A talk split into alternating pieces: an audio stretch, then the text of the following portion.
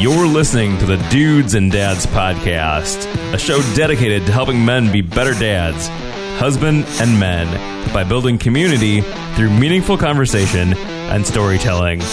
And now, here are your hosts, Joel DeMott and Andy Lehman. Andy, I got big news for you. What's that? It's episode number two, Andy. It is. We've made it past one. Oh my gosh, they didn't shut us down. They haven't turned off the lights. have not. Oh, I'm feeling blessed. Feeling blessed. no one's called the authorities yet.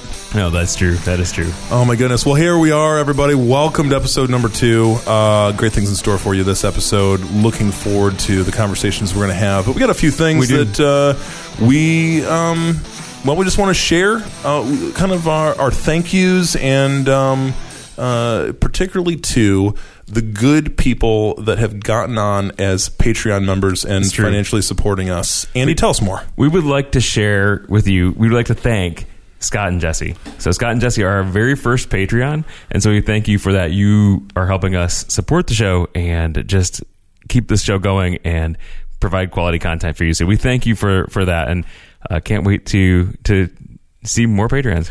And uh, Andy, correct me if I'm wrong, but I believe uh, Scott uh, happens to be uh, be on the podcast list as well, a fellow podcaster over at the Geocaching Podcast. He is, actually, yes. So if you haven't checked out the Geocaching Podcast, which is uh, one of Ge- pod, you know Ge- geo geocaching um, is one of those things. I've done it a few times with our boys, but let me just say, Andy is. A connoisseur of geocaching. I little little little known fact. I actually started the geocaching podcast. Oh, you're like the the geocaching podcast OG. I am so. I don't know if that's a thing. uh, so anyway, um, yes. So thank you so much, Scott and Jesse, for your uh, contribution. If we had an award to give you, we would. Uh, but we're on a thin budget, and if we were to get an award, it would take all the Right. funds that we got from the Patreon, and that just seems like a waste, right? Right. Like, thank you for giving. Now here's we had to Here's spend all the money on your right. award. not yeah, not so much. yeah, yeah. That's, So, anyways, so Joel, we mentioned last week that we were going to do a what's brewing. This is my uh, this is my uh, intro song for the the segment. What's brewing? That's that's the intro. That's all I got. So um, yeah, we're gonna raise a raise a glass to our good friends over at Embassy Coffee Co. here in beautiful Goshen, Indiana. Uh, tonight we are drinking the Burundi. We we are, and it's it's good. It's good. It's keeping us uh, keeping us going because we're doing we're, we're we're doing a lot of recording tonight. We got a lot Right. going on. A couple episodes. Um, so uh, the Burundi, uh, it, it it says well, first of all, it comes in a it comes in a black bag, which means it's Quality. expensive. so, yeah, quality, quality, and expensive. Um, but specifically, uh, this uh, this has lovely notes of black cherry, pear, and sweet. It, and it's good. I've noticed all of them. That's how my that's how my wife describes me actually. so it's like a coffee, basically designed for me. uh, if I had, you know, there comes a point, Andy, where I just know that we're going to embarrass our wives on this show. Right. It's just we, we're not going to be able to to help ourselves. It's going to happen sooner or later. So I'm not going to apologize. I'm just going to say you married us. You knew what you were getting into. So uh, yeah, there we are. What's brewing? The good old Burundi. We're we're, we're grateful for this We're, good coffee. we're going to try to do different coffees every week. Absolutely, So new coffees every week, uh, and it gives us a really great excuse to buy more coffee. right. So uh, thank you, Embassy Coffee Company. Well, we we purchased it, but But but still, but thank you, thank you. thank you So- for selling it to us. So, Joel, uh, on this episode, we have uh, a good friend here in the, the studio. Why don't you go ahead and introduce him to us? Yeah, that's fantastic. Well, first, Andy, let me begin by talking about our guest like he's not here. I mean, That he's clearly sitting right next He to is you. sitting but- right next to me, but I'm going to pretend like he's not here. All right. Uh, Andy, I'm very, very excited. We have uh, the Clarence Michael Hogan. Um, I have used his full name uh, ongoing in the promotion of this show. Everyone just calls him Clarence, but I was like, Clarence Michael Hogan. Since very regal and sophisticated. And he has a middle name, unlike, I mean, I have a middle name, but I won't divulge it. Andy refuses to give his middle name, so I've just inserted the letter T. And as we also learned that if you were Andy were to change his name, it would be to Chester. So, So Chester T. Chester T. Lehman Right. in the studio. Um, no, our good friend Clarence Michael Hogan is our first uh, our first victim, or I should say, uh, interviewee here on this show. Let me just tell you how I knew that Clarence and I were going to be best friends forever. So, uh, very beginning of January of this year, Clarence and I are down at a conference in Hot Atlanta, um, and we're in we're in the um, we're in the lobby of the hotel, and Clarence is like, "Y'all want ice cream?" And here's the deal: it's midnight. uh, we're sitting in a hotel lobby, and ice cream sounded like the perfect thing at that moment. There is no wrong time for ice cream. Now, what you should know is that we had just stuffed our faces with some pizza. So we went from pizza, and he's like, you know, you know what we need is some ice cream up in here. I'm like, you're not wrong. And and Clarence ordered ice cream that was delivered to the hotel like a magic ice cream fairy. I don't even know it was, but it was fantastic ice cream. And when he brought it to me and gave it to me, that that cemented our lifelong friendship because another man that brings you ice cream is a friend Forever. for- forever, Right, right. forever. Uh, so uh, that's just a little. That's a little bit of a snapshot into who Clarence is. Ice cream getter. Uh, yeah, that's. There's more to him than that, I assure you. But but that was just the beginning of a of a really beautiful friendship. So, uh, without further ado, we do absolutely want to welcome to the studio, Clarence. Thanks for being here, brother. No problem. Thanks for having me, guys. Oh yes, it's going to be a good one. Um, so, Clarence, what we uh, as you and as you and I have talked, Andy, you f- I feel like you've got something that you want. I was just going to say, when we started doing this show, like, Clarence was the first person that you're like, we need to have him on this first episode. for sure. So Our no, no- first interview episode. yeah, no pressure. Um, so uh, one of the really great things, Clarence, like as you and I have talked and got to know each other, is just to hear your story. Um, specifically, so we are the Dudes and Dads podcast. We want to talk a lot about fatherhood uh, and and being and also about being a dude. So growing up as a man and like what are the formational things in your life and all of that. And so those two things combined, the the subject of fatherhood and growing up and developing as a person and who you are today and all of that, those those two things intersect in a very interesting way for you. And so I would just love for you to share with us um, just like what did childhood look like for you? What'd you grow up in? Um, and kind of that journey. And then I'm just going to ask you like deep and penetrating questions uh, along the way. So it seems it seems like this can only turn out to be awesome. So tell us about tell us about yourself now. Uh, just kind of give us like who you are, what you're up to, what you do, uh, and then um, take us back to childhood and like bring us bring us up to today. Yeah. Well, like I said, once again, thanks for having me, guys. I am Clarence, um, Michael Hogan. I guess Thank you so much. He's he's catching on. I uh, live here in beautiful Goshen, and uh, I'm the youth pastor at Maple City Chapel. Um, and I've been here for a year and a half, about. Um, I grew up in Detroit, Michigan. No, not the three one three. yes, the three one three, not the suburbs. Detroit, The real Michigan. Detroit. Yes, bullets, Detroit. um, I, I grew up, you know, uh, I started my life in a single parent home. Um, my father was absent from day one. Um, and so I grew up in this kind of uh, weird, awkward situation, uh, so to speak. Uh, I had a single mom uh, who was raising us, and she did everything she could to make sure, you know, we had what we what we needed to have. But um, obviously, as you know, nothing really replaces the presence of a father. Right. Um, nothing really does that. So, uh, growing up, you know, throughout my life, I seen a lot of uh, different things. As I, I said before, you know, my dad was never present. Um, in my life until I was a teenager. And so as I was growing up, I had a lot of uh, different scenarios and struggles uh, through my childhood. Um, I kind of started this life with coming into the world a little uh, awkwardly as I came in uh, to the world a couple months early. Uh, my mom was actually at the bar when she went to so, that makes for a good entrance into the Yeah, world. That woman knows how to party. and uh, you know, just just from that point on, uh, you know, I began to grow up in this home, and uh, you know, just really didn't have any formative years as a as a male. Um, nothing nothing to really point toward, but um, around the fourth, third, fourth grade, I got this uh, stepfather, um, uh, and I say that very loosely. I mean, live-in boyfriend kind of a situation. But um, he moved in with us, and uh, I thought, you know, finally a chance for me to just really embrace um, what it's like to be a man. You know, for someone to be able to teach me and pour into me. Um, but I didn't get that. I got uh, the uh, version of a very broken man um, who uh, was a woman abuser. Um, he prided himself on abuse of women, and um, he was also a father. He had other kids, but uh, that really started my kind of journey uh, in growing up and just you know seeing that kind of play out before my eyes. Um, I always wondered where my father was. I wondered, you know, if he knew about me, if he knew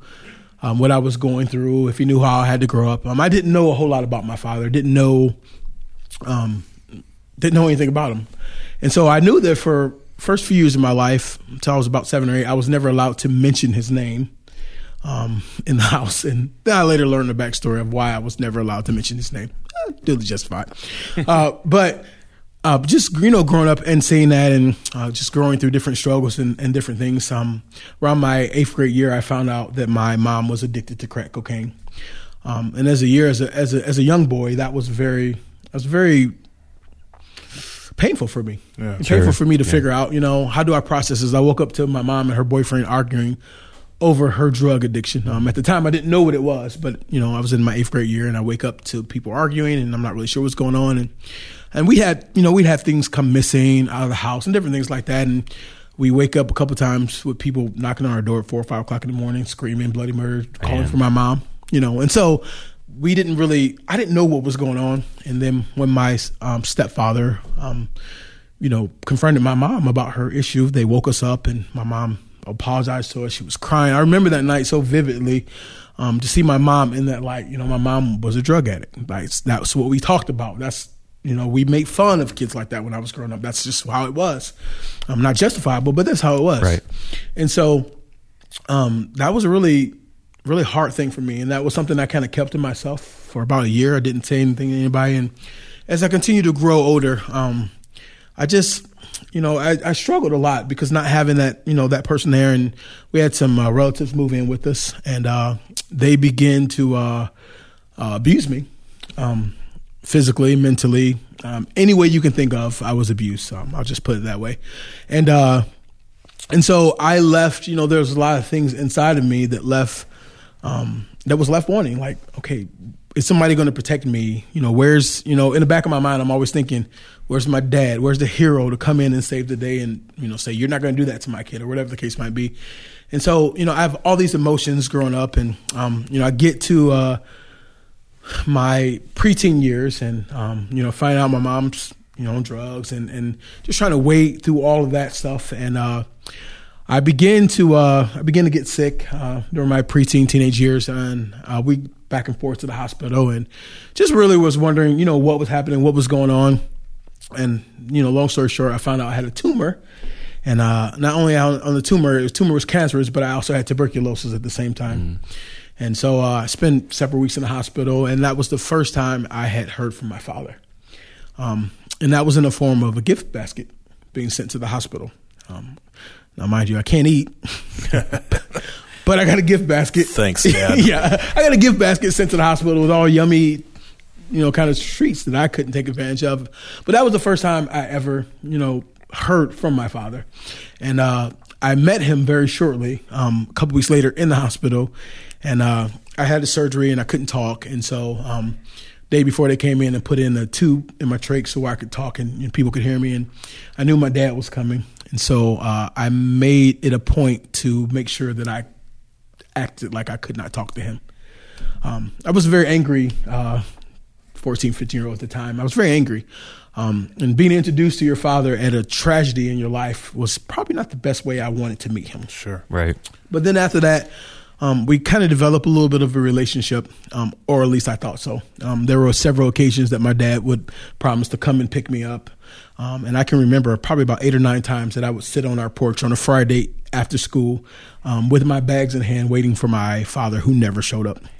Um, and probably around my 16, 16 year old year, I um, got to the opportunity to go over to my dad's house and to meet his wife, his girlfriend, and his other girlfriend, Oh, Okay. uh, all in the same day. Uh, and so that was, you know, as a as a man, you know, I I longed for this day to be go somewhere with my dad to do something with my dad, and that was the first thing I learned, and um, that was hard for me, you know. And uh, when I finally got to go to his house after being stood up a million times, you know, and it was you know my time there was a very terrible time. Um, as someone meeting their dad for the first time, you have all of these expectations. What is it going to be like? He's going to be a hero. He's going to what's it going to look like? You know, um, and every hope that weekend honestly was dashed um, because the first weekend I met my father, he left me Man. with his girlfriend to go out of town with his wife, and uh, so I met my dad that weekend. I went to the birthday party of his girlfriend's son that weekend, um, and I met one of his mistresses that weekend, and I spent a week with them. So that was my first week meeting my father, spending a week with his other other family. Gotcha. Um, and so, you know, we didn't get along, and me and the young girl did not get along because uh, she would show me, oh, look at all the things your dad bought me, and as a yeah. immature. Right. Teenager, I'm thinking, well, the dude has never bought me anything. Are you up here buying video games, and I don't even have a, a, a a Sega or something, yeah. an old right. video game. Yeah. But, uh, even though Sega was were new then, but whatever. um, but you know that was that was a very painful time for me. Um, and I remember at the end of that time, uh, I I gave my father the silent treatment um, because he allowed his girlfriend to beat me. Um, and so you know, imagine meeting your dad, going over his house, having all that happen, and then you know you get beat. You know, and so uh, that was kind of where um, as far as my adolescent years, that's kind of where it measured up at. Um, my stepfather, uh, throughout that time, uh, was a was a drunk. Um, I don't even know a nice way to say it. He abused my mom uh, very physically. I remember several milestones in my life my mom wasn't able to come to, like eighth grade graduation. She had two black eyes, you know, just different things like that. She wasn't able to come to because of the abuse, because of being in the hospital. Um, and I remember probably the defining moment as far as my relationship with my stepfather, um, and I say that in quotes, but you know, as far as my relationship with him, um, Memorial Day, um, 2000, was long, let me see, was, was that 2000? No, it's 19, 1996. I'm old. I'm sorry. Oh, 1996. Mid 90s. Okay. My junior year of high school. Um, started off a great day. We are having a family cookout. Everybody was going to come over. Mom cleaned that day, and she had a wedding to go to. And my stepfather wasn't too happy about her going to the wedding because his family was coming over, and he deemed that to be a night where she should be home and blah blah blah. All the expectations that we have that are not realistic in this life. But um, uh, she finally came home uh, to a really trashed house after his family was there, and I mean chicken bones, rib bones, every this trash. No people just really didn't care. Um, my mom got upset. She started cleaning the house and she started vacuuming to his tray. And I'm like, I'm, I'm sitting back watching, like, this is not going to go good at all, you know. And he gets up, flies into a rage, and he starts undoing all the cleaning she's done. And then he profusely begins to tell her, find my gun. And so my mom is frantically looking for his gun. I don't know what to do. My stepdad pushes me upstairs, locks me in my room um, my mom runs and runs in the bathroom, and he kicks down the bathroom door. He comes out. He starts hitting my mom. I get break out of my room. I'm screaming. Um, we get down, you know, downstairs, and my mom is screaming at him. And he points a gun at my mom, and he points a gun at me, and says, "Give me one reason why I shouldn't kill you both." And so that was the very end for me um, to have to sit under that kind of tyranny, you know, yeah. abuse. You know, yeah. she may have been okay with it. I, however, as a as an 18 year old, because I got back behind a year in school. I was not okay with it. And so um, I decided to leave that day. Um, after he, you know, he let us go, we went outside. My mom had another few words for him. He pistol whipped her. I'm screaming bloody murder at midnight um, on Memorial Day of '96, and nobody's helping. Finally, get my mom to the uh, uh, payphone because we don't have those anymore, and get her to the payphone and you know, call the police. And my mom chooses to leave for the night, and I look at my mom and I just say, if you go back to this man, I'm never coming home.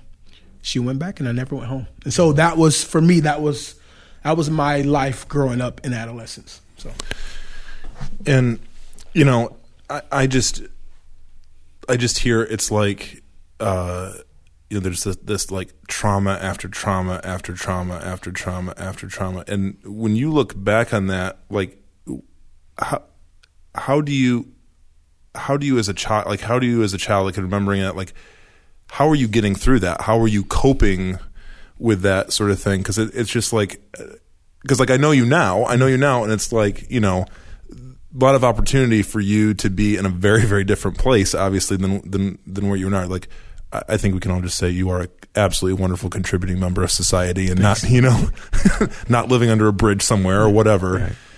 But like, man, that starts stacking up. Like those events after, you know, one after another.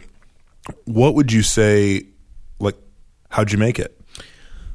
Well, uh, the only shining spot in the midst of this whole thing was my 12 years in my 12 years of age.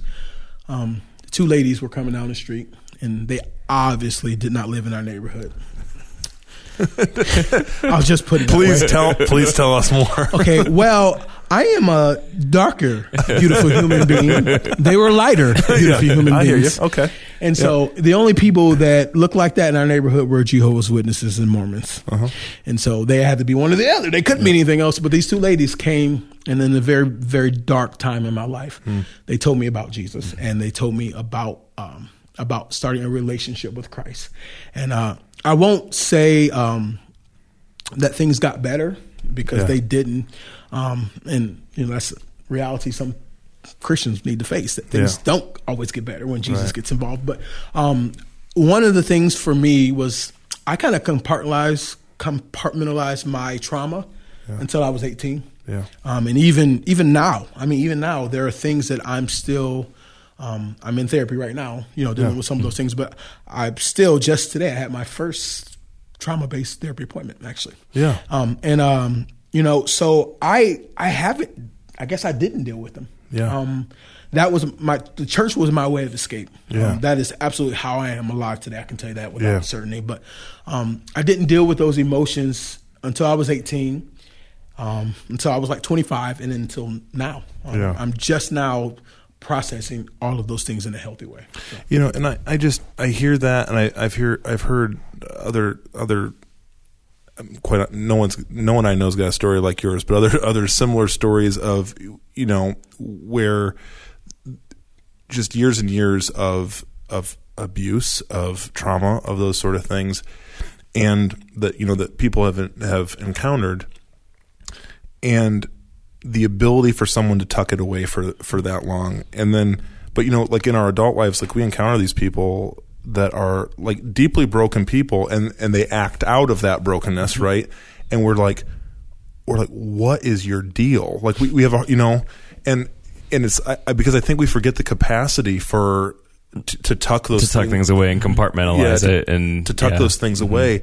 I think there are a lot of broken men out there, and I think you're probably going to agree with me on this, Clarence. There are a lot of broken men out there that had either unavailable fathers, abusive fathers, um,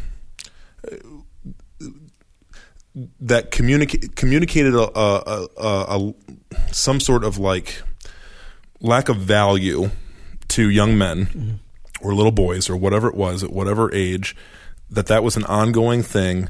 And then basically we've got all these these men now that are trapped at whatever you know i mean i just think we got a bunch of grown men that are also they're 10 12 years old walking around.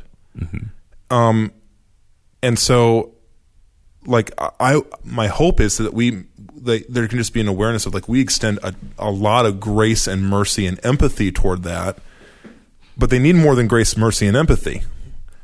So you being on the on this new this new chapter that you're in and going into a whole new level of therapy that you're going into now at this at this stage in your life which is just like a, such a beautiful a beautiful thing. Because the temptation could be just to, to not. And probably would be easy and it'd be easier. What? right. Because things are all coming back now right? Like we're all you're going you're going back there. Um what what I mean, what have you seen with? Because I'm sure you've encountered other men with with overlapping story or or similar. Um, what are your words to them? Like, if if they're like, you know, man, I'm here, I am close to middle age, or am I, you know, I'm an adult and I've got kids or a wife or whatever, and now all this, you know, oh, I've got to deal with stuff. What would be your insight, encouragement, direction to people in that kind of situation? Well, I always I always tell people that are you know have went through similar things or you know other other things in their life. Um, I always tell people, and this is just my advice for what I did, but um, I think we even talked about this last week. But I kind of live out of my deficit, and what I mean by that is you know in your heart of hearts what you have always wanted someone else to be in your life. And so, for instance, if a man has family, he has a wife, he has kids, and that was his past, that was his story, we have to think as men, how am I going to be the father that my kids need if I haven't dealt with these things? Mm. How can I how can I really be the man that my wife needs if I haven't dealt with these things? I think that it's completely unfair for for men, for a person like me who has been through something like this and don't try and get better for the people that are in their lives now. Yeah. Um, you know, I understand the trauma. Believe me, I understand trauma. I understand hurt. I understand all of those things. But the curse has to stop with somebody. Mm. You know, it got, right. it's got to stop with somebody. And why not us? Why not me? You know, and that's right. what I decided for my own self. Right. Whatever this thing is, it has to stop with me. Yep. I don't know what my dad's dad was like. I know what my dad is like, but whatever what he was like, it stays in 1978 when right. I was born. Right. It stops with me. And so I would encourage, you know, men, if you're going to lead, I, I, think I heard a quote uh, last month. Um, I think it's Frederick, Frederick Douglass. It's easier to repair broken children than it is to repair broken men. Mm-hmm. You know, and that is so, so true. Yeah. Um, you know, and there's so many people. I have friends who are now living in this this trap of their brokenness and they have become a victim to it instead of a victor over it.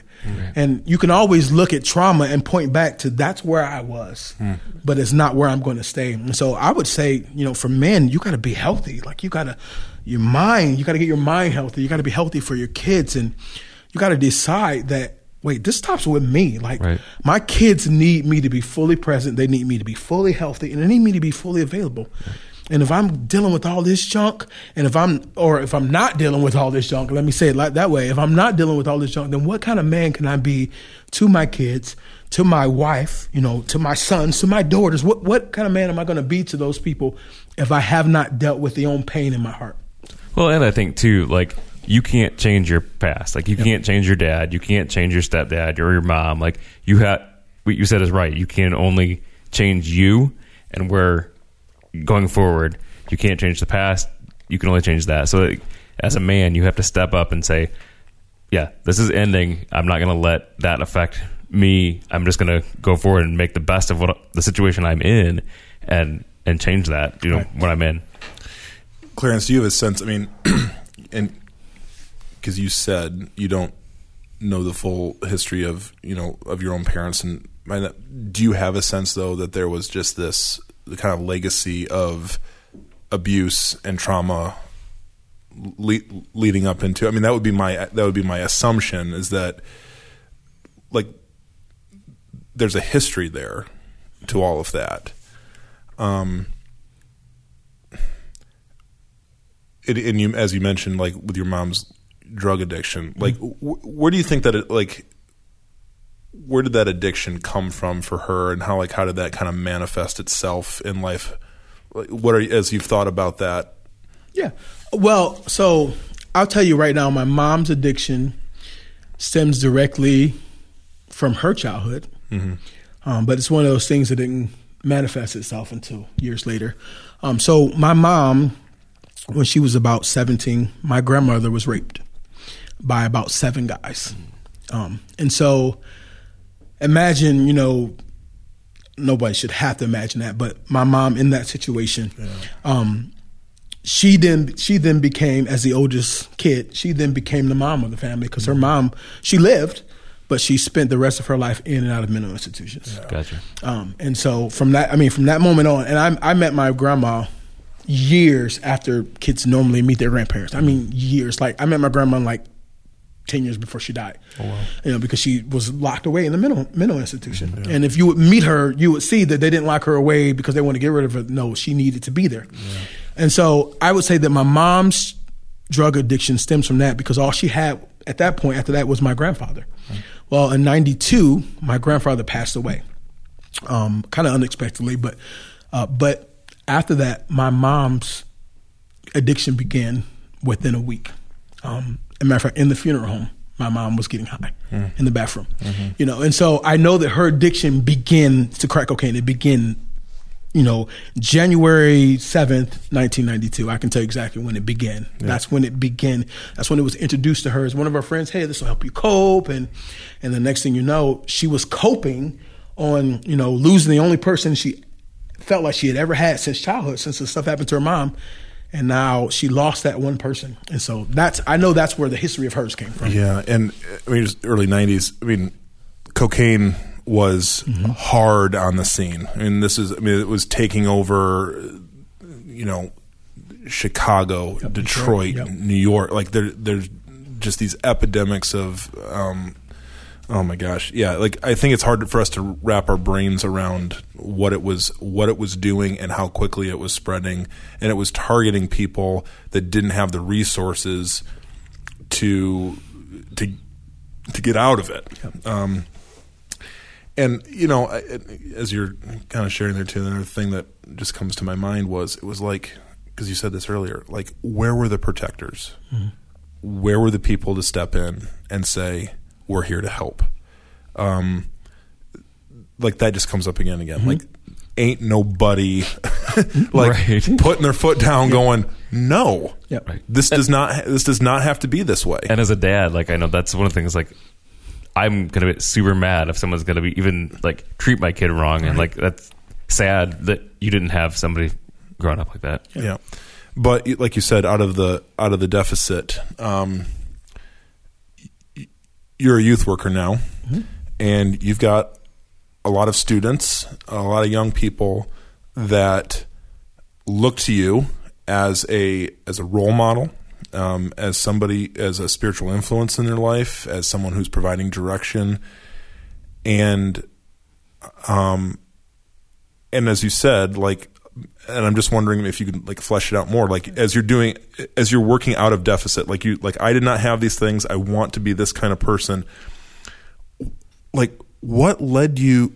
Like, what led you to get involved in like as a profession like i'm gonna i'm gonna pour into kids like how did how in the world did that happen well for me um it's almost was full circle like there are people you know those two ladies that came to my street and at one of the worst times of my life um they were the bright light and so i look at that and i say how could i not give back hmm. like someone did that for me you right. know how could I not? You know, but the defining moment for me will have to be me working at camp, that camp actually. Yeah.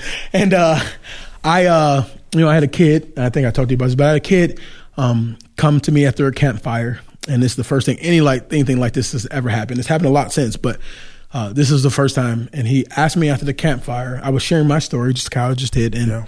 he asked me to be his father. Wow. And uh, that really broke me. His name's Alex, by the way. But uh, he asked me to be his father, and uh, I'm like, bro,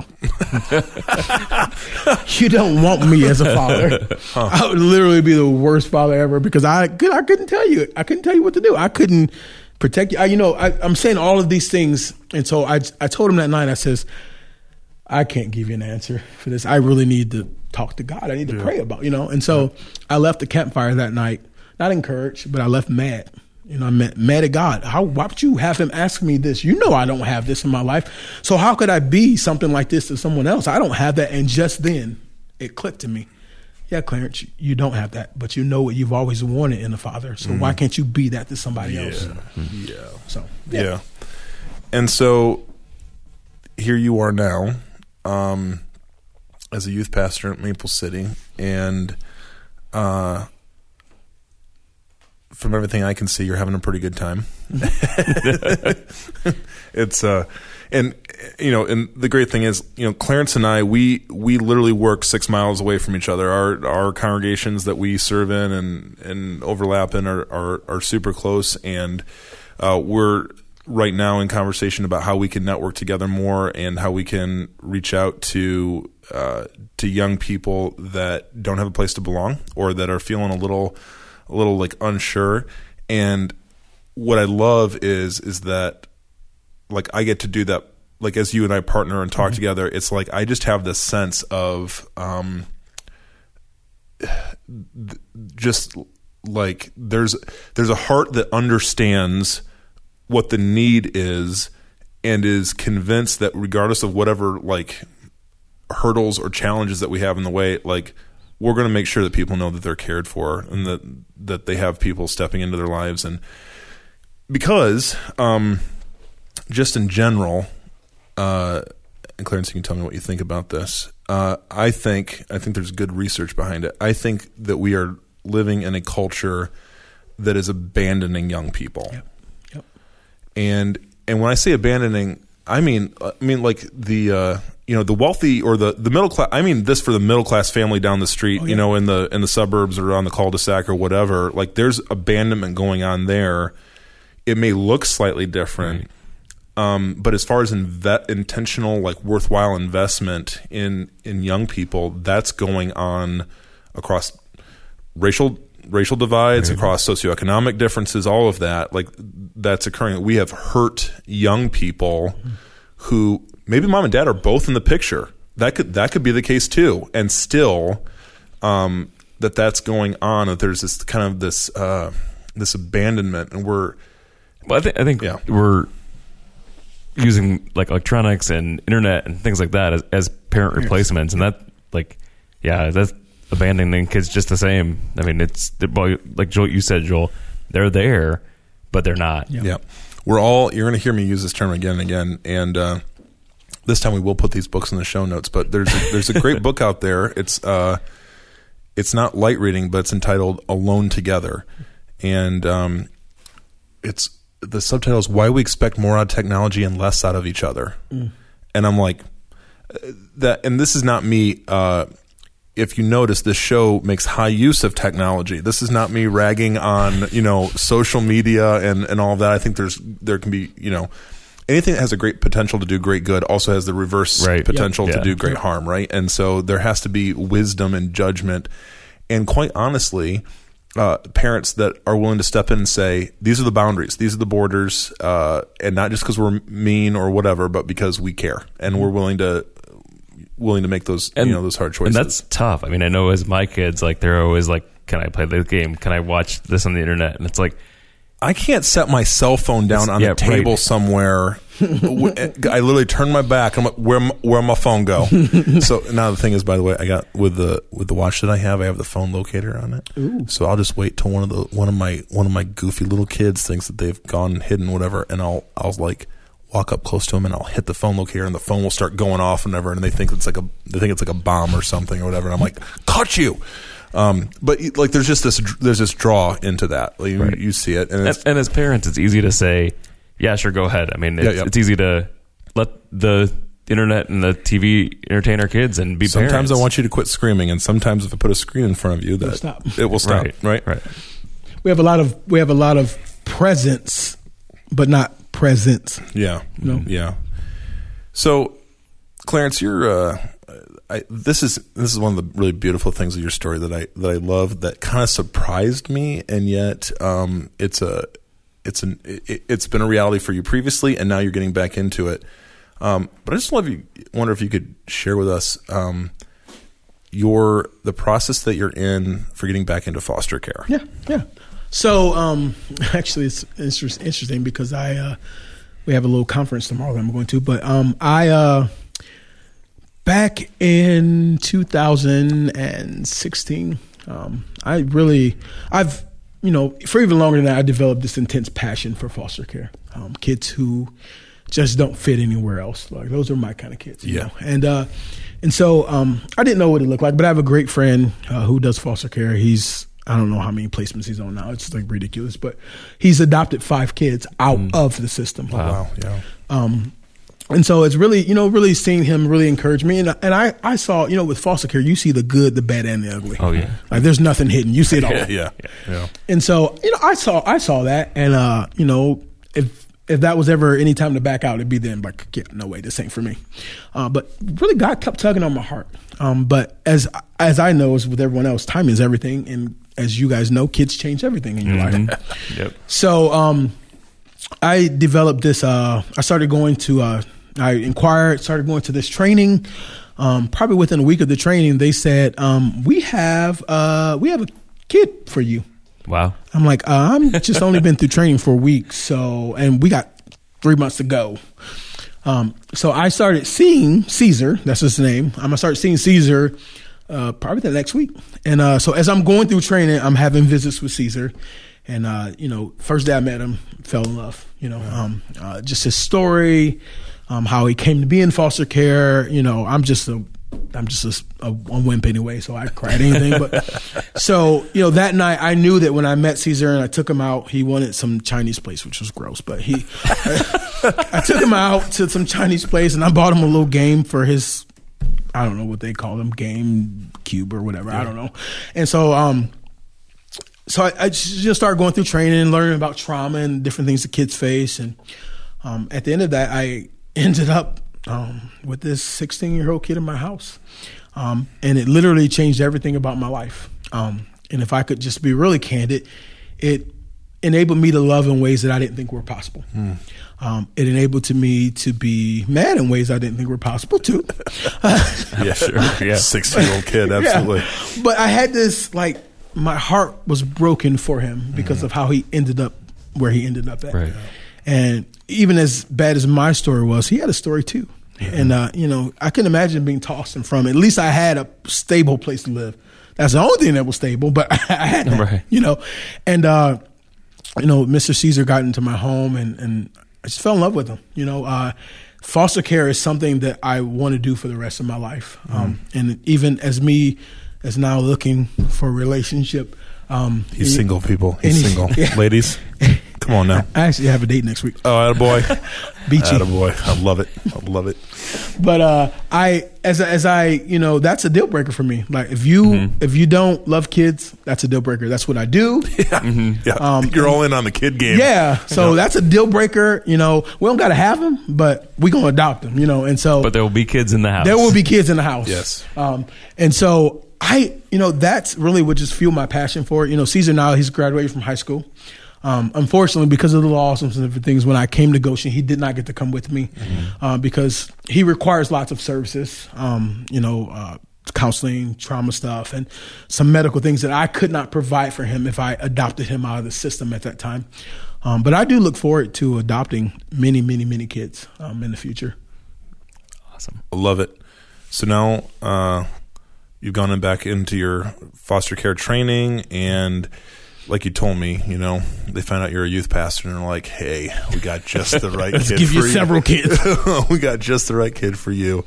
Um, there is a foster care crisis in this area. There, mm-hmm. there are kids that need placement. Um, Jackie and I have had the conversation. We'd like our kids to be a little bit older, uh, but we've had that conversation of you know, w- would we would we think about right. that? Would that be something? Because, it, and here's here's the thing, and I, I, we don't I don't want to get all super churchy with you, but here's here's what I will say about this.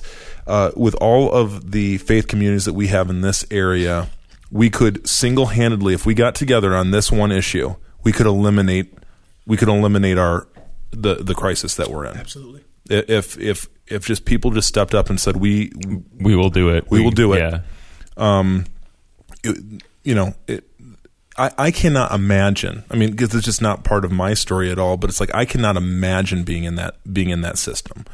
Because um, again, you're always. At, I think it comes back to man. It's just a great theme. Where are the protectors? Where are the people stepping in? Where where are the ones that were like, what has happened to you will happen to you no longer. This uncertainty and this chaos that you've had, it stops today. Like we are entering in. You know, like where are the people that will say that and and be that? Uh, for children. And um, man, let's be there, let's be there for our kids. And when I say our kids, I mean in the broader community. Um, because you start dealing with that, uh, crime gets dealt with. Uh, did all the all the other things socially that are going on, like uh, we start chipping away at that in, in, a, in a way when we step in and say the kids are kids are important. They're going to be a priority. Um, Clarence, uh, you're a good dude. Um, and uh, and soon to be uh, soon to be a foster dad. And um, you know, I, here's the deal. Uh, as you're as you're dating, I, I don't want to put this on you too heavy, but um, I've literally never apart. Let me see. I've only gotten to be in one wedding that I wasn't officiating. So you know, if I can be a groom, just I just want to be on the list to be a groomsman. I just want to like call that now. I'm not saying that this date is going to go like over the, but I I'm just putting dibs. Like remember your brother. That's all I got to say. I got you. I got Okay, thank you. That, that's all. I it's it's here. It's recorded now too. So this is like It- it- this is like proof. Right, right. Yes. So, um, Clarence, thank you for sharing your story, and now for sharing your story and sharing this season, this beautiful thing that you're on. Um, You get to do what we call, like to call the dudes and dads pop quiz. Dudes So and Dads pop quiz. Uh-oh. Last week, Joel and I gave it to each other. We we had 15. You're only getting five. So this is simple. I mean, it's, it's simple for you. So I'll start. So, Go for it. what is your favorite musical band? Oh man, favorite musical band. Oh goodness, I would have to go with band. Yeah. I don't even know if I have a favorite band. Do you have a, like a, Okay. like what's a- on your top? Like, if you open up your phone now and you started playing music, Oh, what, what would okay. what would it be? Hillsong, Tasha Okay. Cobbs, um, Passion, yes, All right on. Yeah. um, I, probably a little Kirk Franklin and the Family, and I would say Elevation Worship. Right on. I w if you didn't say Kirk Franklin, I was gonna. What? You're, you're wrecking my stereotypes. What are we doing here? It's not a bad stereotype. No, no. Okay. All right. Go ahead. You can Okay, do the- next up, uh, favorite local restaurant. You've dissed on the Chinese food now, so I don't know. Right. what Not we got. here. Oh, not here. No, it wasn't here. Just okay. It was in Lancaster, Pennsylvania. Because when I think Chinese, I think Lancaster, Lancaster, Pennsylvania. Uh, okay, yeah. So, li- favorite local restaurant around here? Ango's. Yeah, yeah. or If you want to extend it out, if you don't want to like hey, yeah, go a little bit Okay, farther, that's I have one in Goshen and I have one outside of Goshen. Okay, do, Uh, give both, us both. both, Give us yeah. both. Okay, the one in Goshen is Southside Soul Shop. Oh, that's Yo, a yo, solid, yo. solid choice. Solid Yep, choice. Yep. The one outside of Goshen. Well, I have two outside of Goshen. Can I say them? Is that okay? Yeah, Absolutely. absolutely. Okay, Frankie's Barbecue Right on. in South Bend. Oh, You have never had better barbecue. And Curly Q's in Niles, also barbecue place. Both Curly ran by families. Both family ran. I've been to Frankie's, and let me just tell you, Frankie's is like one of those like neighborhood gems. Like you, if you know about Frankie's, you you're on the inside. Bullet for sure. flying, but good barbecue. But that's how you know it's good. That is right, man? exactly If you don't know. fear for your life while waiting for barbecue, you're not in the right place. I eat those. I eat one of those places once a week. I'm not even Beautiful, joking. Beautiful. All right, favorite season. Go. Whoo, spring. Spring. We're But getting close, brother. Yes. We're getting there close. was no hesitation there. It was like spring. Spring. All absolutely. Spring. I don't like Absolutely. winter. No. Don't blame you. Uh, favorite sports team, Clarence? Oh, the Michigan Wolverines. Of Oh. course. No. people have been listening to this podcast. They've been they've been tuned in, dialed in, and all of a sudden, like I don't know if you can hear people slamming their devices I on the almost table. took, I almost took my headphones off and walked out. I It's like the internet is crying right now. No, uh, okay. Oh, U of M. All right. Next up, no, that's you. That's You're- Oh, I'm back up. Oh yes. This is the last one, right? All right. As being as being a Detroiter, what's your favorite thing when you when you get back to Detroit? When you're back in the three one three, what's your favorite thing to do there? Well, it's food. It's definitely food. Okay. Um, I have a couple of spots that I go to every time I come home, and one is the Sweet Potato Creations, Oh, and Interesting. then they make Superman cheesecake also. Um, what? and another. I another can't even handle this. is you bean- just blew Joel's mind. oh my gosh. beans and cornbread, the Soul Food Bistro, and uh, any Detroit pizza. Detroit pizza is not real popular in other places, but it's popular in Detroit. What makes as it should be? What makes a Detroit pizza? Well, it's Detroit square. Pizza? So Jet's Pizza Okay, yeah. is is a version of Detroit's pizza. I got you. Uh, but more importantly, Buddy's Pizza is uh, so you go to Detroit. They talk about pizza um, in Detroit. Believe it or not, there's two pizzas. There's Buddy's and there's Pizza Papalis, which is a better version of Chicago style. Yep, I said it. Oh, Ooh, man. now the internet got angry again, slamming their portable devices closed. Or I should say, better than Giordano's. Let me put it that way. Okay. All right. Oh, he named names. Okay. Is that not allowed? Oh, yeah, no, it is. He, well, we we went there. There's no going back. It's it's forever saved. So, uh, Clarence, you have successfully navigated the dudes and dads pop quiz. have. Congratulations. Well done. Well done. Well, hey, uh, you've managed to uh, stick with us for yet another episode. We're so grateful. Uh, there are two people, or two, well, people, we'll say people, yes, that we also Yeah. want to thank. Uh, a big, big thank you to Dr. Clark Kaufman here at Avad Chiropractic and Wellness. Uh, they give us studio space, and we are forever grateful. And uh, it's just a great place to be. So, Dr. Clark, we love you. Thank you. And then also, we want to say thank you to the Thrive Leadership Center. Uh, John Troyer here uh, at the Thrive Leadership Center. Um, I've been through one of their leadership cohorts, guys. Let me just tell you uh, whether you're in business or ministry or non for profit, whatever it is, uh, the leadership cohorts and leadership services they offer are top notch, worth trying out. Check it out at Thrive Leadership Center. And make sure to hit our website, dudesanddadspodcast.com. We'd love to hear your feedback also, so you can call 574 213 8702 for our voicemail, 574 213 8702. Again, we thank you guys for listening. We look to see you next week when we talk about grieving dads. Excellent, guys. Thanks. Have a great week. Grace and peace.